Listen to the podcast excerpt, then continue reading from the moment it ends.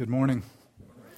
Let's turn in our Bibles to 1 Corinthians, uh, sorry, 1 Chronicles. We've been in Corinthians so long, and it's a lot like Chron- Chronicles. 1 Chronicles 17, verses 1 through 15. Let me start with this question. If you had all the money in the world and you could give one gift to God, what would that gift be?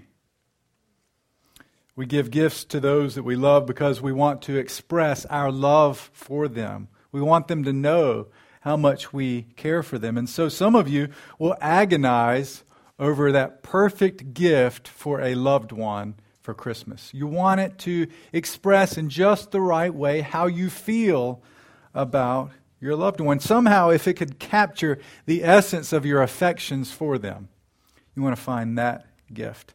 But the thing is, the quality of this expression is not measured in simply how much money the gift costs, right?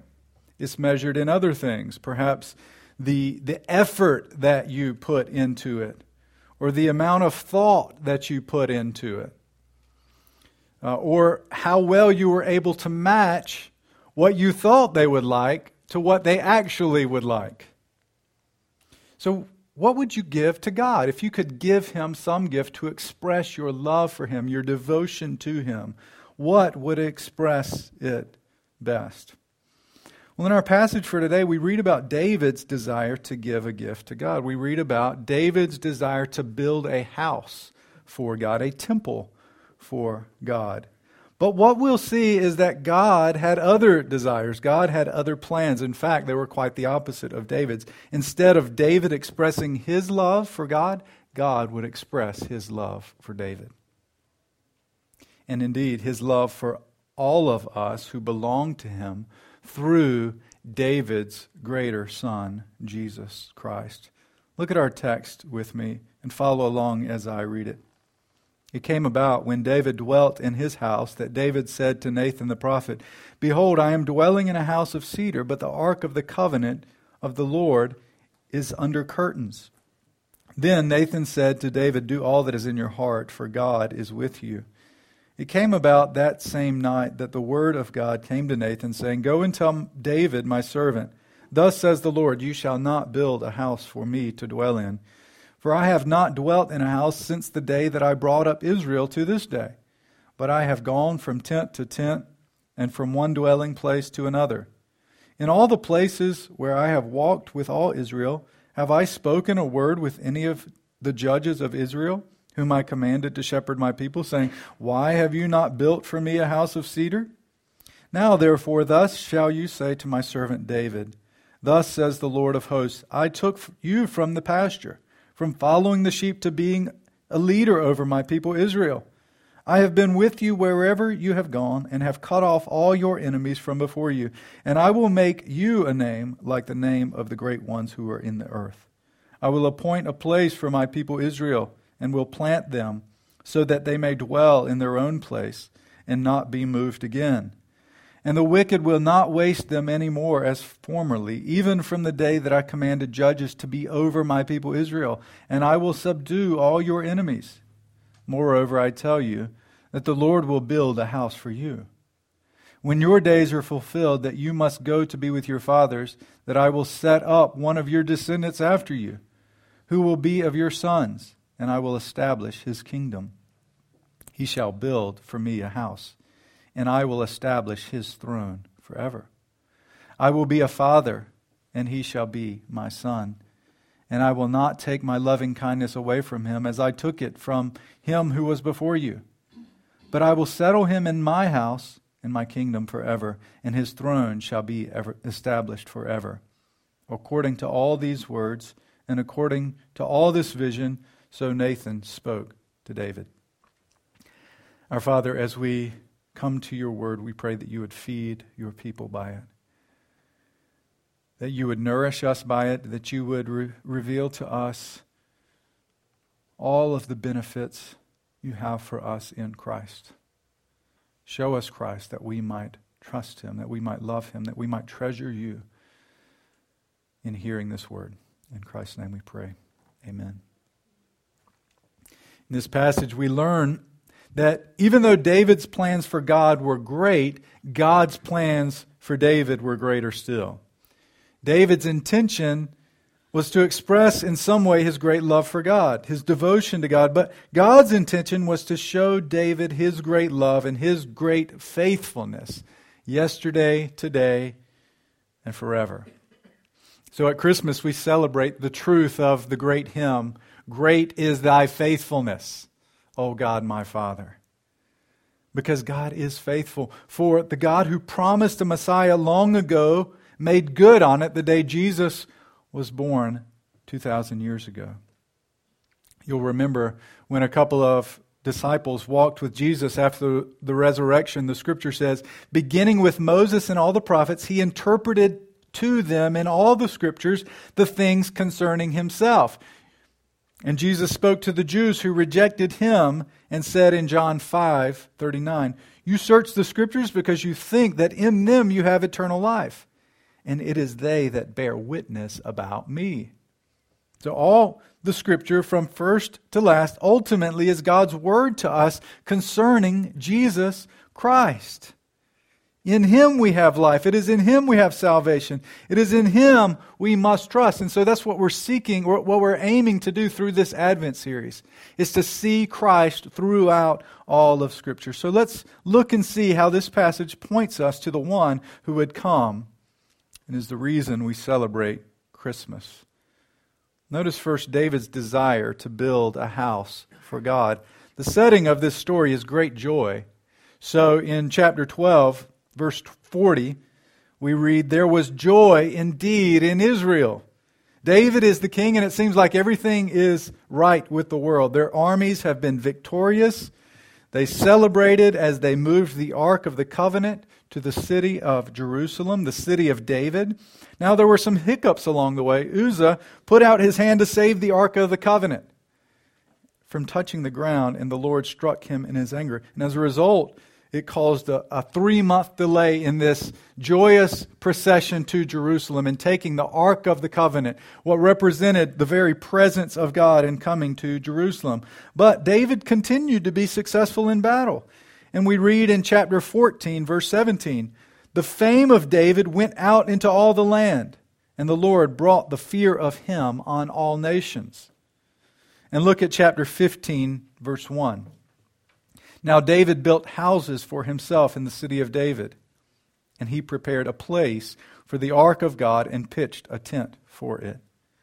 And they made preparations to move the ark. The priests were consecrated. They had singers and musicians with all kinds of instruments so that sounds of joy would be ringing out th- through this procession.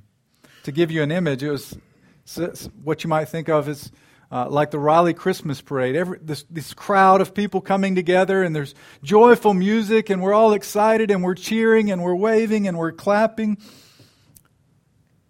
There's singing and music and shouts of joy in anticipation of the ark, in joyful procession, awaiting the arrival of the ark to the place where David had prepared. So they arrive and the celebrations continue, sacrifices of worship to the Lord, and they sing this song of thanks. At the end of chapter 16, just look at a bit of it from verse 31 onward. Let the heavens be glad, and let the earth rejoice. Let them say among the nations, The Lord reigns. Let the sea roar and all it contains. Let the field exult and all that is in it. Then the trees of the forest will sing for joy before the Lord, for he is coming to judge the earth. Oh, give thanks to the Lord, for he is good, for his loving kindness is everlasting. Then say, Save us, O God of our salvation, and gather us and deliver us from the nations, to give thanks to your holy name and glory in your praise. Blessed be the Lord, the God of Israel, from everlasting even to everlasting. Then all the people said, Amen, and praised the Lord a time of great joy for David and all of Israel. It's like Christmas time. There's this joy, anticipation, excitement. And then in verse 43, we read Then all the people departed, each to his own house, and David returned to bless his household. And it came about when David dwelt in his house that David said to Nathan the prophet, Behold, I am dwelling in a house of cedar but the ark of the covenant of the Lord is under curtains. There's this unsettledness in David's heart. Is it right for he and the others in Israel to have such luxurious houses and many of his people to have their own houses, but God is in a tent behind curtains. The Ark of the Covenant is in curtains. It doesn't make sense. Surely a God like our God, who has given us victory on all sides, deserves a house of gold and silver with precious stones and fine weavings with brilliant colors. David must be thinking, I want to do something to show how worthy our God is. The ark needs a dwelling worthy of this God. I want to show him and our nation and the nations around us how worthy and great God is. I want to build him a house. So he tells Nathan, and it seems good to Nathan. He doesn't have a problem with that. Go ahead and do all that is in your heart. But God had other plans, so he speaks to Nathan and says, Go and tell this to my servant David. You will not build me a house. Look at what he says in verses 5 and 6.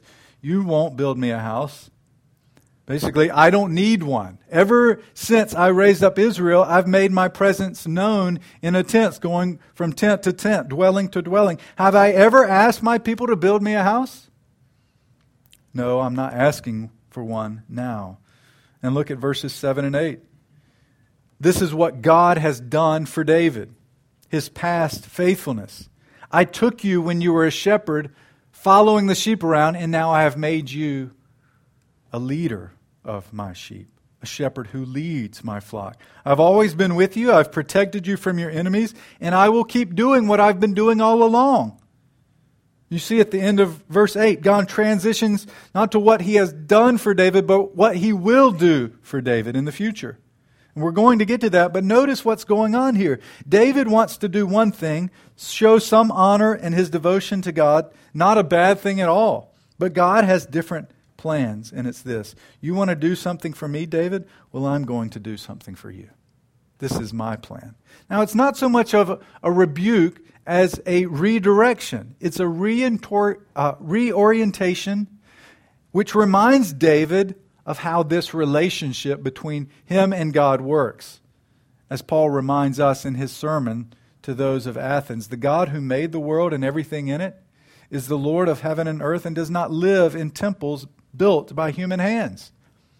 And he is not served by human hands as if he needed anything. Rather, he gives he himself gives everyone life and breath and everything else. Listen to how one commentator puts it. David wants to do something for the Lord, and we may be sure that this desire is appreciated. But the fact is, says the Lord, that what I do for you is infinitely more important than anything you can do for me. Our whole relationship, from start to finish, is based upon my grace. I have done this and this and this for you. And if there is to be any house building at all, it will be first and foremost that I will build you a house. And this, friends, is what Christmas should cause us to remember that our entire relationship to God is based not on what we do for Him or on what we can give to Him, but on what He has done for us and what He has given us in His Son, Jesus Christ. It, is a, it should be a reorientation of our minds of the relationship between us and God. I sent out an announcement recently about helping Rolesville Elementary School with what's called their holiday shop.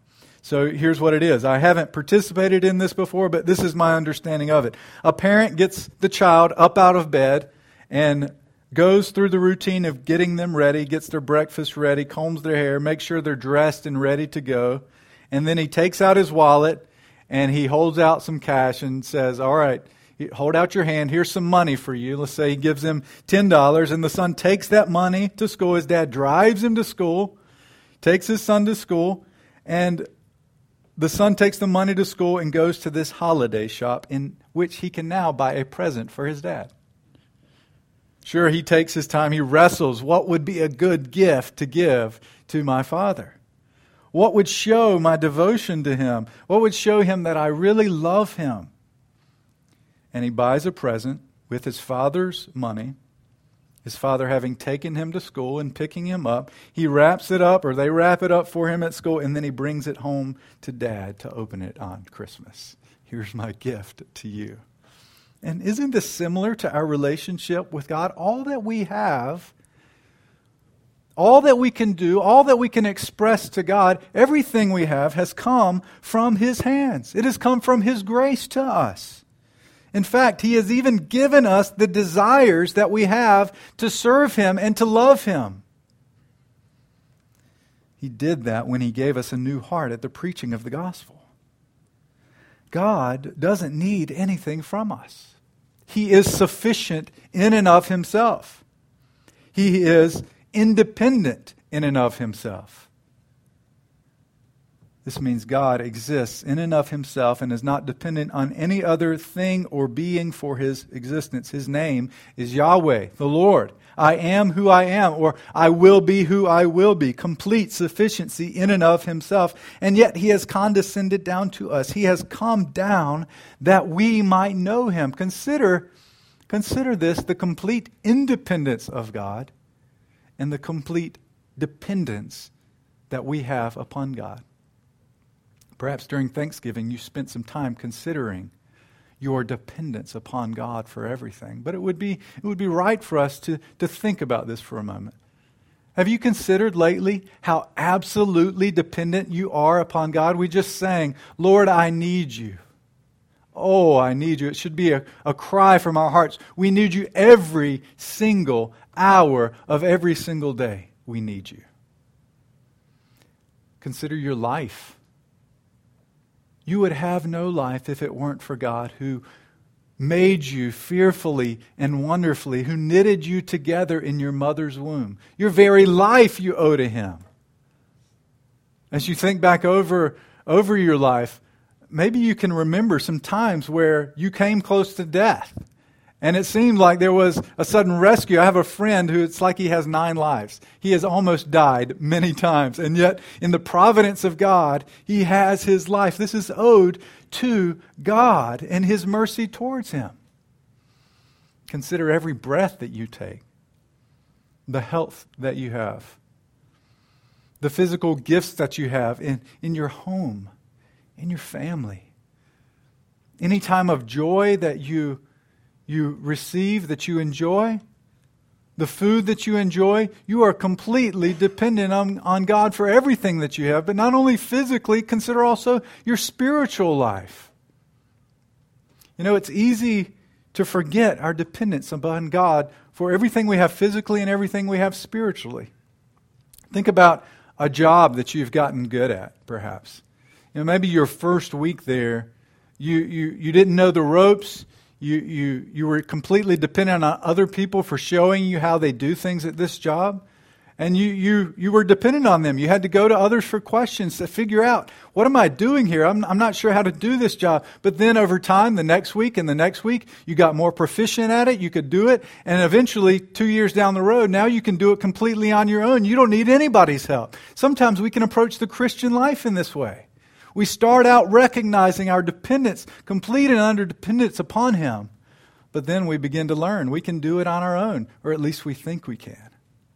Consider your salvation, your new life in Christ.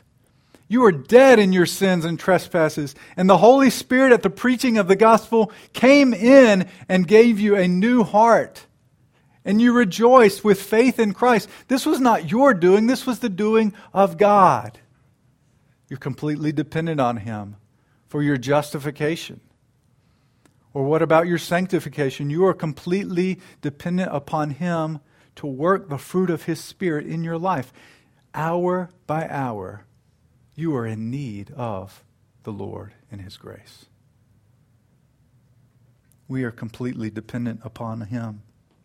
This is a wonderful truth of God's grace to us. God is absolutely independent in and of himself, and we are absolutely dependent upon God for everything, and he has come down so that we might know him and enjoy his presence. That we might love him and enjoy his closeness to us. We may desire to give a great gift to God, But there is nothing we can give that will match what he has done for us and what he has promised to do for us in Christ.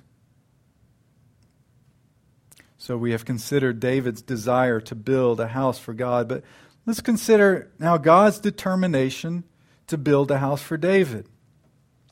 What we have in these verses is what one commentator calls the single most important event in the life of David. God's covenant promise to give him an eternal kingdom. This is a unilateral covenant. That means it is a one way covenant going down in the direction from God to David. It is a divine grant. It doesn't matter what you do, David. Here's what I am determined to do in my plan and for the good of my people and my glory. Well, let's see what God says he will do for David. Beginning at the end of verse 8 I will make you a name like the name of the great ones who are on the earth. I will appoint a place for my people Israel. Look at the end of verse 10. I will subdue all your enemies. Moreover, I tell you that the Lord will build a house for you. And when you die, I will set up one of your descendants after you who will be of your sons, and I will establish his kingdom. He shall build a house for me, and I will establish his throne forever. I will be his father, and he shall be my son. And I will not take my loving kindness away from him, as I took it from him who was before you. But I will settle him in my house, in my kingdom forever, and his throne shall be established forever.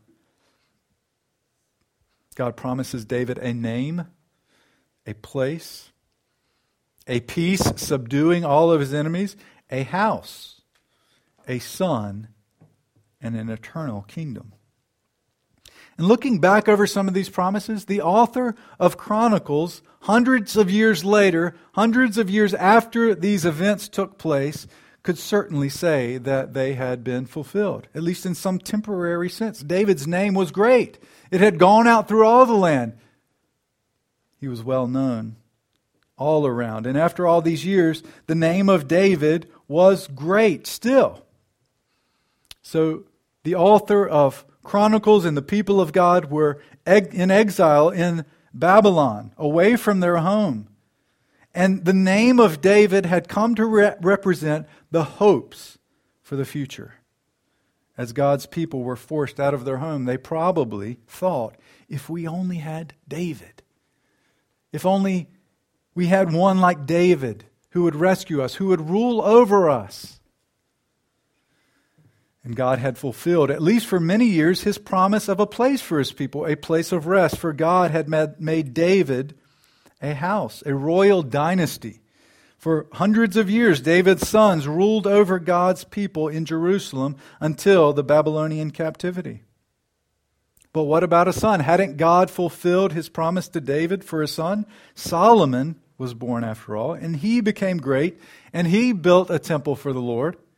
God set his love on him and never took it away. And yet, Solomon's reign came to an end. He sinned against the Lord.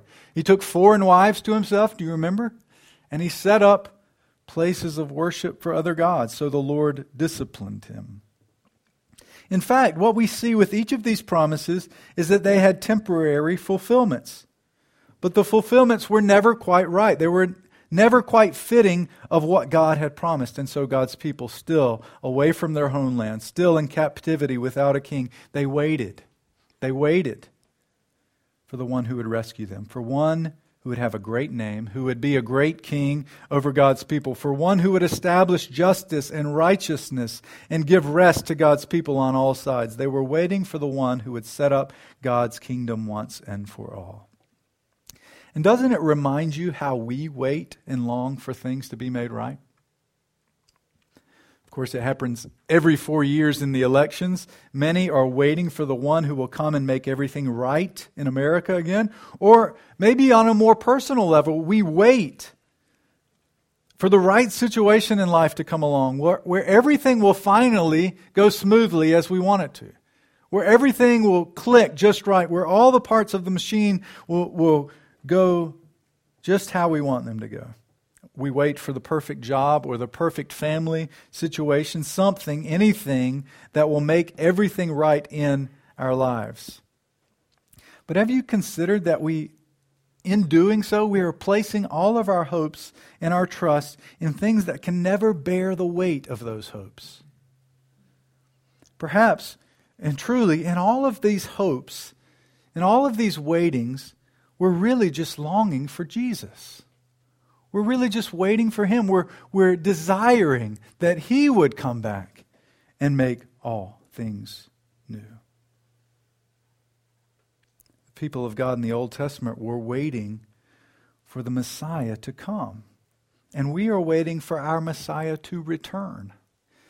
And how ought we to live in the in between, in this in between of the Lord's coming and the Lord's coming again? What will it mean for our lives and our pursuits that we are waiting with eager anticipation for the coming of the Lord Jesus Christ? Consider your own pursuits. How does our eager expectation of the Lord returning impact your pursuits in the here and now?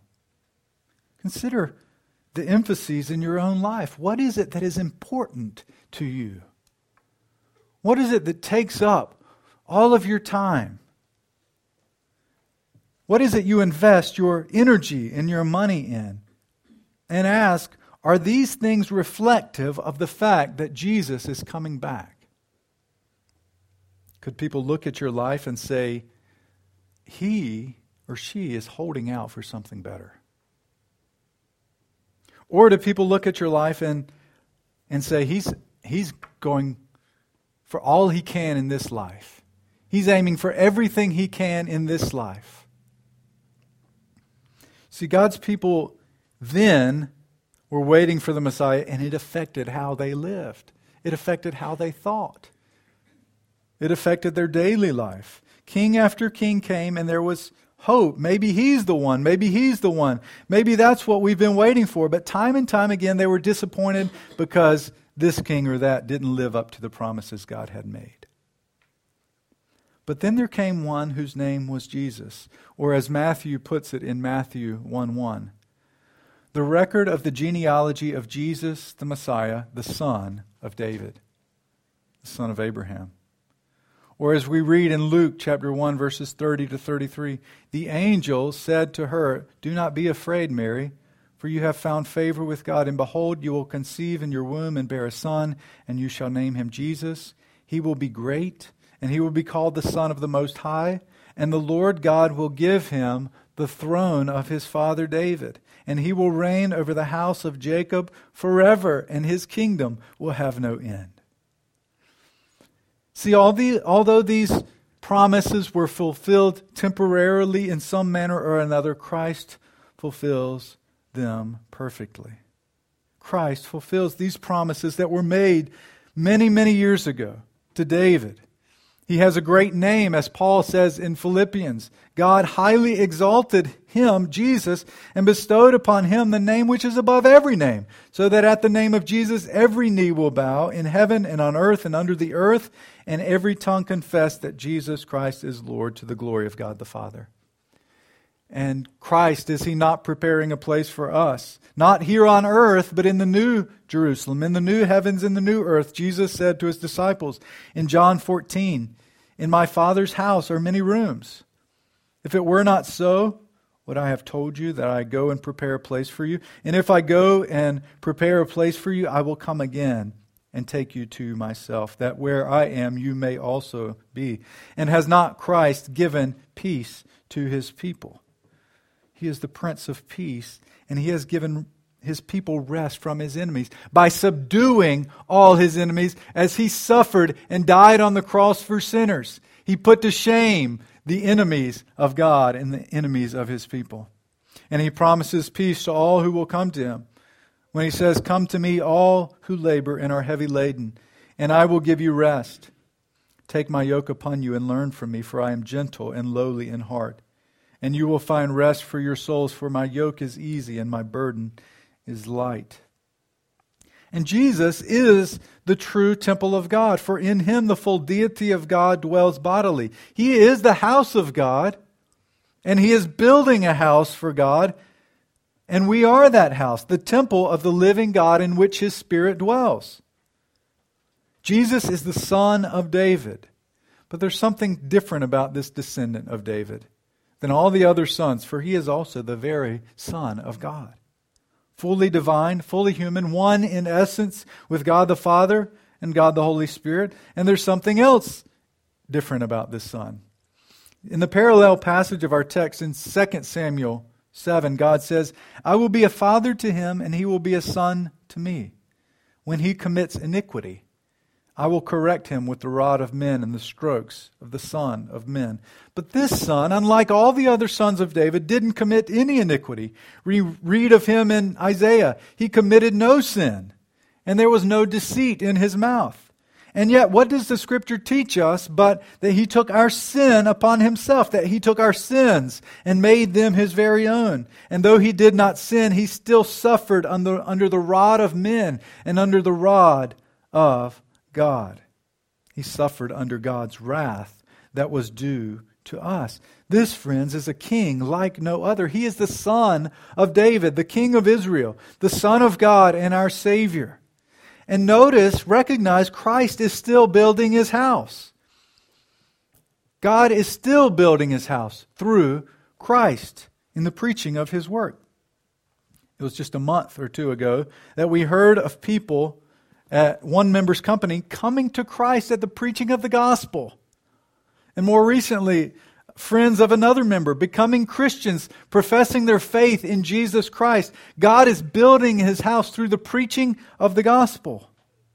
And these are now brothers and sisters who have been welcomed into the house of God, into the household of God through faith in Jesus Christ. So as we hear these promises fulfilled in Christ, as we think about uh, Christmas and how God has shown his faithful to, to us, these recognize these are promises, these are truths which are to be treasured up in our hearts, but they are not treasures to be kept to ourselves.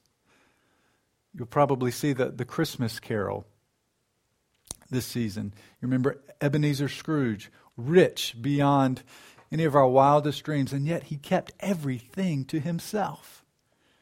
To the point where people were starving at Christmas because he refused to give his money. And yet, we recognize after the dream, he finally experienced the joy of sharing a treasure. And we recognize in Christmas that God is still building his house through Christ, that Christ is building his house. And how is he doing that? Well, he's doing that as we share and encourage one another, as we encourage one another by the preaching of the gospel, as we gather together regularly, God is building this temple. He is growing us in maturity. He is growing us brick upon brick into the likeness of His Son, Jesus Christ. And as we share the gospel to those around us, with our neighbors, with our coworkers, as we preach Jesus Christ crucified for sinners and risen from the dead, God is building his house. Even now, he is fulfilling his promises. Even now, he is being faithful and he will be faithful until the Lord returns. Let us pray together.